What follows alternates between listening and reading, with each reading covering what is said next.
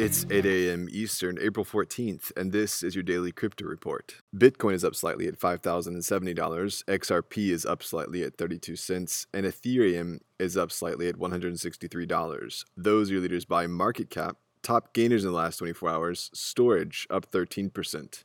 Today's headlines The International Monetary Fund and the World Bank have launched a private blockchain and a cryptocurrency in order to study and better understand the inner workings of crypto, including smart contracts, transparency, and money laundering. The private cryptocurrency is aptly named Learning Coin and has no monetary value but will ultimately be redeemed by staff for unnamed rewards during the program. In their statement, the IMF said, quote, "The development of crypto assets and distributed ledger technology is evolving rapidly. This is forcing regulators to acknowledge a growing knowledge gap between the policy and the technology. This project begins to bridge that gap and form a strong knowledge base of the technology among IMF and World Bank staff. Unquote. Ultimately, the process will allow the IMF and World Bank to better understand how crypto assets can be used in real life. The Los Angeles Times, which is the fourth most circulated newspaper in the US, recently signed on as a verified Brave browser publication. The LA Times will now begin receiving tips and contributions in Basic Attention Token. Other notable verified publishers include The Guardian and The Washington Post. Well, the Faketoshi saga continued this week as the drama surrounding the infamous Australian man Craig Wright reached a fever pitch on Twitter when he threatened and indeed had his lawyers issue letters in accordance with the pre action protocol for defamation to various members of the crypto community.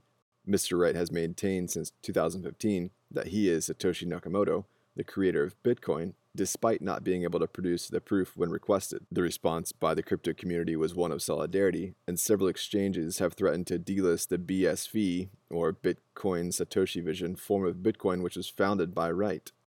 And finally, a newly passed act in France will allow life insurance providers to invest in cryptocurrencies and tokens without limitation on the amount that can be allocated. That amount, which is also found in US law, is typically capped around 10% of funds under management that can be invested in non securities.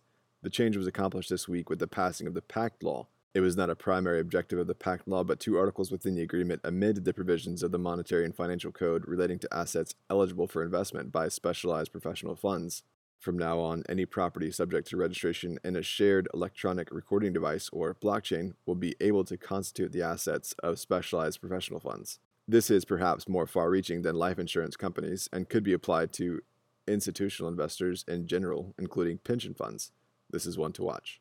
Well, those are leading headlines today. Visit us at dailycryptoreport.io for sources and links. Find us on social media, add us to your Alexa Flash briefing, and listen to us everywhere else you podcast under Daily Crypto Report. You might know about climate change, but do you know how it's changing life on our coasts? I'm Carlyle Calhoun, co host of Sea Change, the award nominated podcast from WWNO, New Orleans Public Radio, and PRX. Each episode, we dive deep into the environmental issues facing coastal communities, bringing you stories that go beyond the headlines, from species under threat to climate migration. Because we have a lot to save, and it's time to talk about a sea change. Listen to new episodes of Sea Change wherever you get your podcasts.